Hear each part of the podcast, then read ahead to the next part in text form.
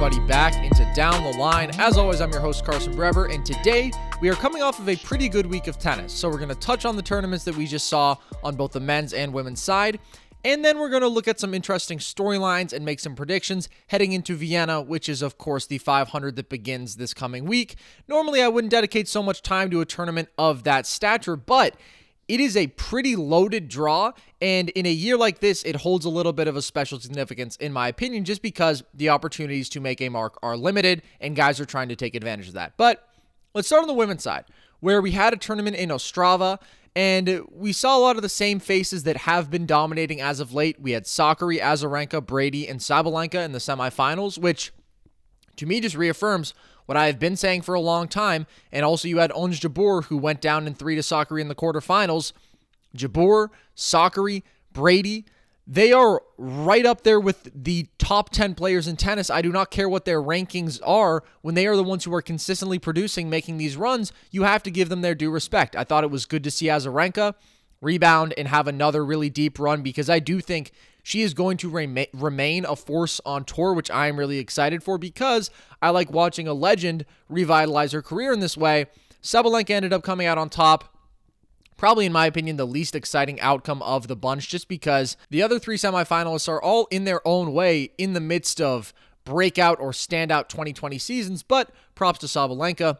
The one thing I really want to talk about from this tournament is Coco Gauff, who went down to Sabalenka 7 6 in the third in their second round match. My biggest question from this is Is Coco going to start winning these tight matches consistently? And is she going to make a run at any point in this late WTA calendar? Because there's only a couple tournaments left. This is normally the Asia swing. Almost all of those opportunities have been canceled. So she's not going to have that much time to do anything significant in 2020. And maybe it begins next year. But right now, at 16 and a half years old, she's sitting at world number 47. She's 10 and 8 on the year. Those are incredible accomplishments for her age. She is in her mid teens right now. And I thought that we saw some progress in Ost- in Ostrava. She seemed to figure out the double faulting woes that had plagued her in the previous couple tournaments where she hit 20 in the French Open against Trevisan. It cost her the match. And playing Sabalenka that well is really impressive. That's the thing though, Coco has never had trouble hanging in there with the best players in the world. We've seen her do that for a year plus now, and all year long in 2020, she should have won the match against Sabalenka completely. She had it in her control. She dominated the first set. She was up two breaks in the second. Then she gave one of those breaks up. Then she got it right back, was serving for the match at 5 2. And you just saw her tighten up a little bit, got broken, was serving for it again at 5 4, got broken again, went down in the tiebreak. And I don't care what age you are, when you are that level of talent, that should not be happening. And obviously, she is mentally advanced for her age. She would not be at this level if she weren't. But we've seen her really struggle in these tight matches. Her last four losses have all been in three setters. Six of her eight losses on the year have been in matches that have gone the distance. So she's here full time now. And when I watch her play, I don't see top 50 player in the world at 16 years old that is raw and still has so much left to add to her game and develop and progress. I see a top 20 player in the world right now, if not better, with the volatility there is at the top of women's tennis. She is competing with these people for a reason. The margins are incredibly slim between her beating them and losing to them. And I think that Coco should be contending for slams sooner rather than later. I mean, like next year, probably. And that's a lot to say for someone who hasn't made a quarterfinal yet, but that is part of my issue right now. And it's insane to expect so much of someone so young, but I thought at the French, she had a real opportunity. And again, she beat herself in a way that for a few weeks she was doing with that second serve, but over most of her career, she hasn't.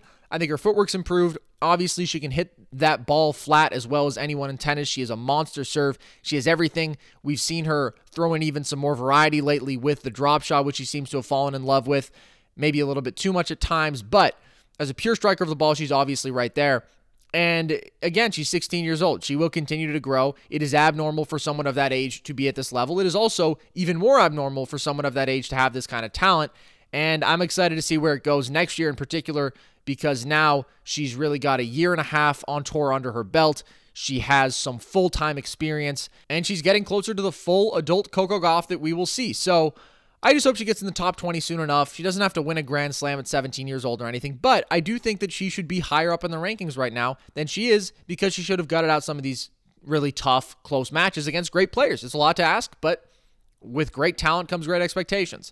Flipping to the men's side, we had Cologne 2 this week, which is hilarious. The second straight week that they hosted a tournament in Cologne, Germany, and they are officially named Cologne 1 and Cologne 2, and Alexander Zverev won both of them.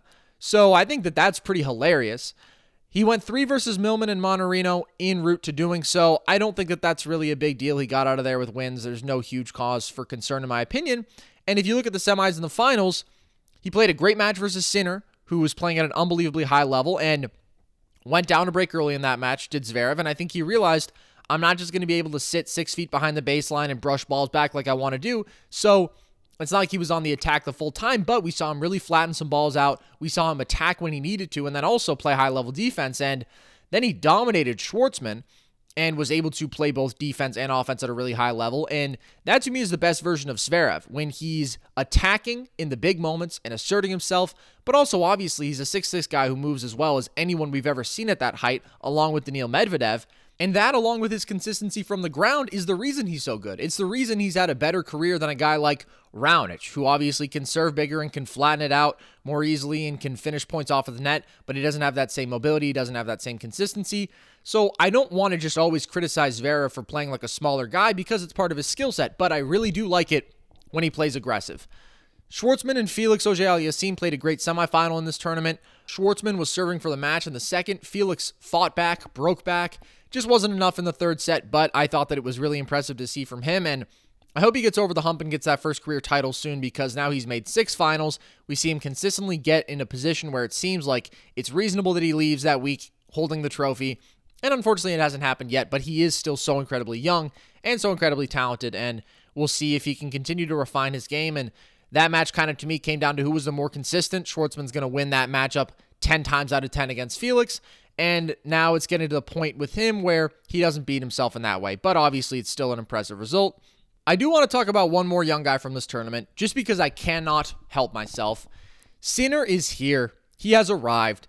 At 19 years old, he's number 43 in the world, 9 and 3 in his last 12 matches. He's only losing to great players at this point. If you look at his last few losses, it's to Rafa, it's to Zverev, it's to Dimitrov, who was playing at a really high level. And that's awesome to see that he's not beating himself anymore, that he's not losing to these guys outside the top 100. And yeah, you can point to a qualifier he played in a couple months ago and say, well, what happened there? I'm going to choose to ignore it because I think that we've seen some real quick development in him. And I think that the French Open was pivotal where he showed he can just blow great players off the court. He did it to Zverev. So it's nice for Zverev to come back and get that revenge win in that way. But Sinner has shot up the rankings, and obviously the French Open run was pivotal in that, but it's not just that. It's Rome, it's here in Cologne, and I really love what I'm seeing from him, and I think that he is here, and I can't wait to see how he grows into next year because he's another guy who should be a slam champion soon enough. So that's sort of all I have on Cologne, but there was another 250 this week that maybe not quite as strong of a draw, still a pretty good group of guys though, and a really interesting outcome and champion. That champion was Humbert, who I want to take a minute to talk about because it was an impressive run from him, beat Evans in an epic semifinal, beat de Minaur in the final, and he is having an unbelievable 2020 season. 21 and 11 on the year with two titles. This is really only his second year on the ATP tour, and he's only 22 years old. And it's so interesting because he sort of gets left out of the conversation when we talk about the best young guys. I literally just did a episode called Let's Talk About the Young Guys last week, and Humbert's name did not come out of my mouth. And I don't think that that's necessarily unfair, but he is playing at a really high level. On the year, four wins versus top 15 opponents. Just in this past tournament, I already mentioned the wins over Evans and de Minaur. Also beat Carreño Busta earlier in his run.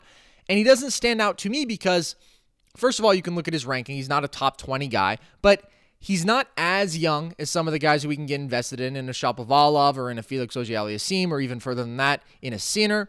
And he doesn't have that one crazy weapon that makes him stand out. He doesn't have the power of a Felix or a Shapovalov or a Sinner. He doesn't move in that same kind of jaw dropping way that de Minaur does, where he can run around all day and just never tire and get to every ball, and also has that unreal shot making ability from difficult angles but he is really good. And he doesn't have a weakness. And he does move well. And he does control the ball. And I think he can do it on every surface. He can kick up into that high power gear when he needs to. And he's in this interesting tier of young guys where you can throw Taylor Fritz in there. You can throw Casper Ruud in there.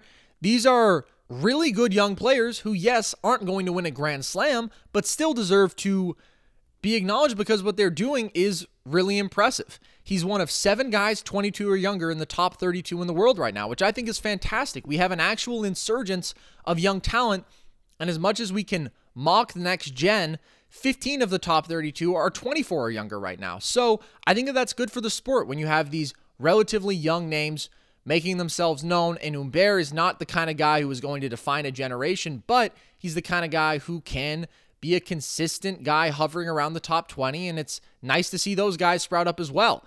He doesn't have the slam results yet. Only one career third round at a slam when he made the fourth round at Wimbledon, but he really hasn't had that in many opportunities. So he didn't impress there this year, which I think is another part of the reason he gets left out of that conversation.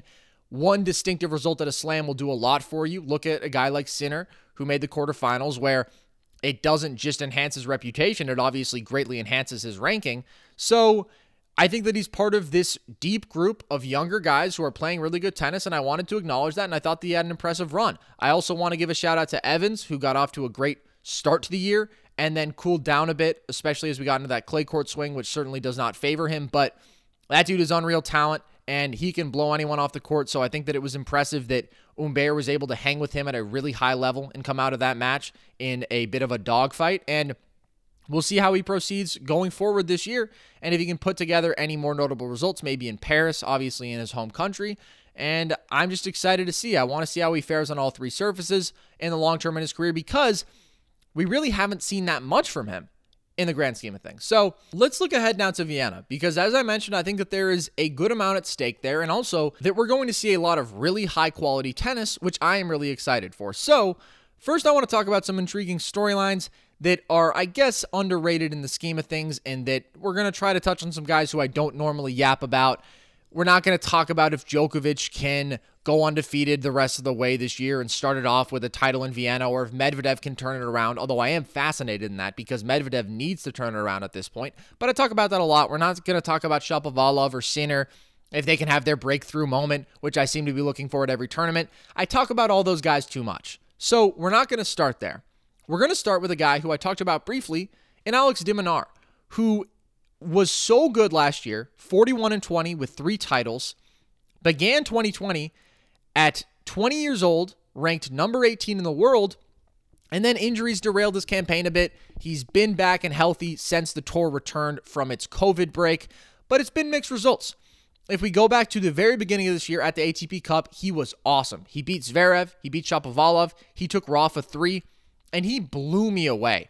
That Rafa match was, I think, the best I've ever seen him play, even in defeat. It wasn't just the defense that has always defined him, it was the pace. He was slapping at balls and he wasn't missing. And yes, he always hits a flat ball, but it was incredible. And it was the shot making from all around the court the passing shots, the touch, the variety, and his ability to really hit with Rafa on one of Rafa's better days. It just seemed up a level from what I had seen from him in the previous year because you can look back even to 2018 when de Minaur was still winning a lot of matches. He was 28 and 23, but it was all defense, and it felt like a really good player could blow him off the court. And I remember when I saw him at Indian Wells that year, he played against Del Potro, and he just looked like a little boy out there getting run around, and he had these unconventional strokes. And yeah, he proved himself throughout that year, but was he dictating? Was he really matching the pace of the best players in the world? Not consistently, and he started to do that throughout 2019 came on strong at the end of the year. And then the ATP Cup to me was a real wake up, water splash on the face moment like, whoa,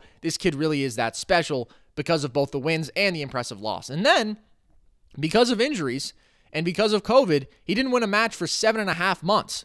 And then you get to the US Open, where he made a quarterfinal. He'd had a couple of previous disappointing results before that.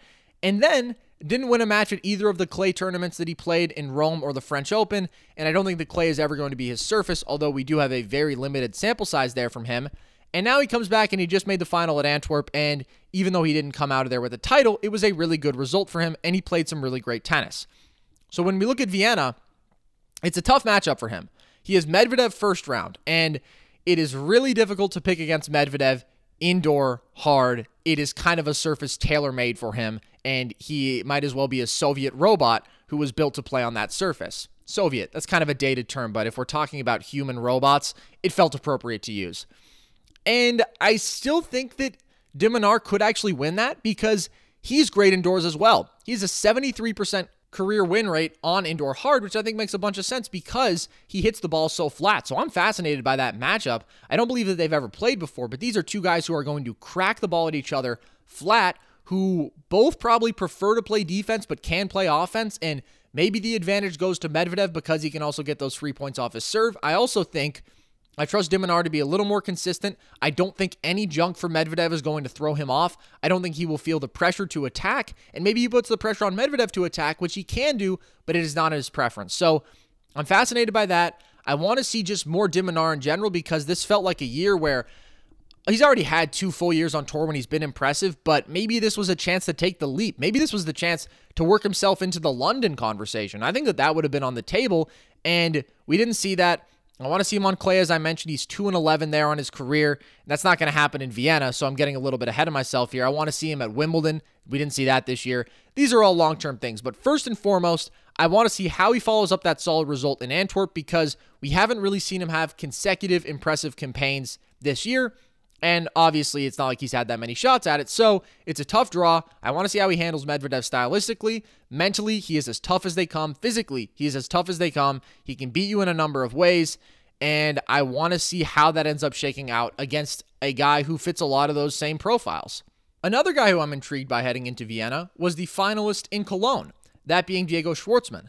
I want to see if he can keep this up because with Roger Federer out for the season, Right now, he is in control of the eighth spot to get to London. And he is just a man inspired right now. It started at Rome, obviously, with that final run, the incredible win over Rafa, the incredible win over Shapovalov in the third set tiebreak, and then it continued into the French when he got to the semis and played a really good match against Rafa, even though obviously he didn't get a set out of it. No one got a set out of Rafa that tournament, and now just made the final in Cologne. And yeah, Schwartzman has always been really good, even though he was a late bloomer, he has been a consistent, reliable force on tour over the past few years. But there's a gap to me right now between what he's doing and what he had done over the previous few years of his career. Even in 2020, he was 11 and 8 on the year before these last three tournaments, where now he's kind of made your jaw drop every time out there.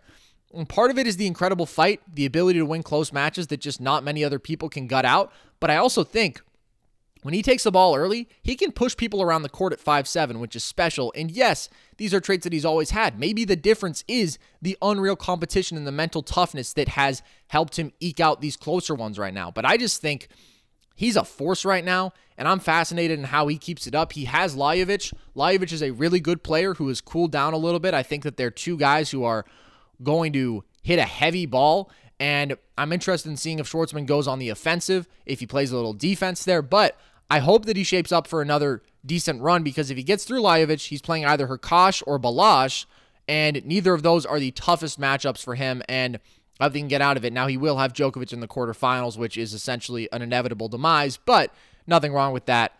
And if he pulls that out, then there is really magic in the air, and we're talking about something special. But I do think when you compare him to Berrettini or Monfils or Shapovalov, these other guys who are on the verge of the London conversation, He's the most deserving candidate right now, in my opinion. And that is not something I would have expected to say coming into 2020 because he's never really had that upside, and he is showing it right now. Another guy who I will be looking out for is Kei Nishikori, who it feels like we've forgotten so much about. Sometimes it feels like we've forgotten that he's back on tour, and sometimes it feels like we've forgotten that when he got hurt, when he had that elbow injury last year, he was number seven in the world, and he had made five straight slam quarterfinals before the loss at the US Open, which was his last tournament for a very long time.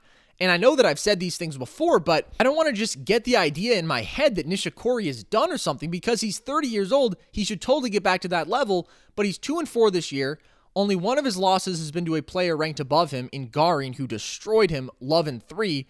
I don't think he's looked bad out there. I think that his movement has been good. There's been a couple times where his footwork on his forehand looks a little sloppy, but nothing that I would really be concerned about. And we've seen him both attack and defend. It doesn't look to me like the elbow is bothering him. I know that he said that it was a really tough recovery, that he was in excruciating pain, that he was mentally psyched out and just didn't want to pick up the racket again. That's a really tough thing to come back from. And now he's got Thiem here in Vienna. Not exactly a favorable matchup, but I want to see him battle, and I want to see him get some momentum to where going forward this year and into 2021, we see a semblance of the Nishikori that we all know and love because that is a very good player who was a former Grand Slam finalist, who was a perennial quarterfinalist, who was a guy who always was in London.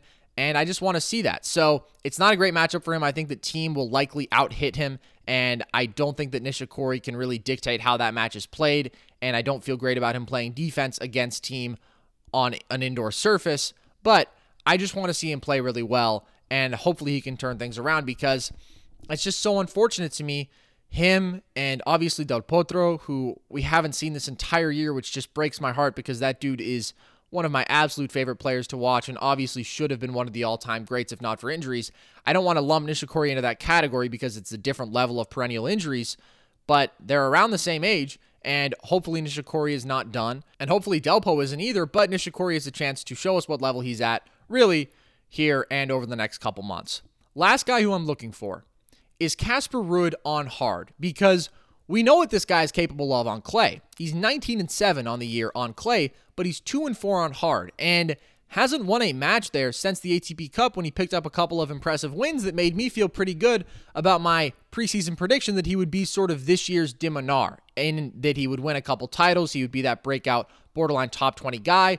And I think with a full year, it's very possible that would have happened. He's already had a breakthrough and he's in the 20s now but that has been really dependent on his production on clay. And now he has Sinner. And I'm going to be honest, I'm just not going to pick Ruud to beat Sinner indoors. I just don't see the matchup favoring him there. I think that Sinner will flatten out, he'll attack, and Ruud will try to play his defense and hang back behind the baseline. And I think he'll get beaten that way. And We'll see if he can make the adjustment because he hits by pro standards a little bit of a loopy ball. He's an unbelievable defensive player, but he doesn't have a weapon in his serve, obviously. And so I don't think indoor hard favors him. I don't think hard in general favors him, but he is a grinder and he can hit the ball with some pace. And maybe he does show improved results there long term. We'll see if he can hold his own here and beat a guy who he is higher ranked than and should be the favorite, but I do not believe him to be. So now let's get into some specific first round picks because I highlighted almost half of the first round matchups. This draw is that loaded with talent, and I am intrigued by so many of these. So let's start with Fritz versus Coric, where I'm going to take Fritz. Coric leads the head to head 3 0. He has been the better player of the two as of late with the quarterfinal run at the US Open, with the final run at St. Petersburg but I'm just going Fritz. I don't know if that's the most convincing rationale. I think that he's been more reliable as of late. Coric obviously has had much higher peaks in his career. He also has moments where he's a head case, and Fritz has sort of put it all together to me in a way where the serve and the forehand are going, but there's more control, there's more consistency, and indoors. I think that favors him a bit. Now, if Coric is on his best day, if he's playing great defense, if he's attacking well when he needs to, then maybe I don't feel great about this pick. But for now, I'm going Fritz. Dimitrov versus Khachanov is another incredible matchup. I'm going to take Dimitrov. That to me is about as good as it gets for a first round. You have two huge hitters who have interestingly never played before. I'm going to take Dimitrov even in defeats, he has looked great. He has been so close throughout this entire year, and I think he gets over the hump here. I think the indoor surface favors him slightly because he's such a pure, clean striker of the ball, whereas Khachanov muscles it a little bit more. And I think that that faster surface is going to lean Dimitrov, and I'm going to take him there. We have Monfils versus Carreño Busta. This is not a difficult one for me. Indoor, I will take Monfils. He had some incredible runs early in this year on this surface where he won a couple titles. And I just think that he's going to be the aggressor, and PCB is not going to be able to get away with his sort of neutral balls down the middle where he can beat a lot of guys like that. I don't think that works against Monfils. Sinner versus Ruud, I hinted at earlier. I'm going to take Sinner. I think that the aggressive player is the guy who I'm leaning with in most of these matchups because it's a surface that favors aggressive play if you can do it consistently. And Sinner recently has been able to put together that whole package consistently. I don't see why that stops now, and I just don't think that Ruud can make him uncomfortable. Ruud is the kind of guy who can grind some people up by getting so many balls back, but Sinner's not going to beat himself, and I think that he's going to be the one more at home on this surface. So I'm going to take him. Stan versus Garin, another one that is going to come down to a surface matchup basically. Now, I think that Stan is the better player no matter what, but Garin is 14 and 25 on hard in his career. He is a guy who, despite being relatively big, very much favors clay. I think Stan hits him off the court, and I'm just interested in seeing what Stan does in general because obviously we've seen him in a few tournaments and he's had some mixed results, but he didn't come to the U.S. He was playing in challengers, and I want to see at 35 years old where does his career go from here? How long do we have a quality Stan for? I don't know. And it's not like we're going to get those questions answered here in Vienna, but big picture, it is something that I am looking out for.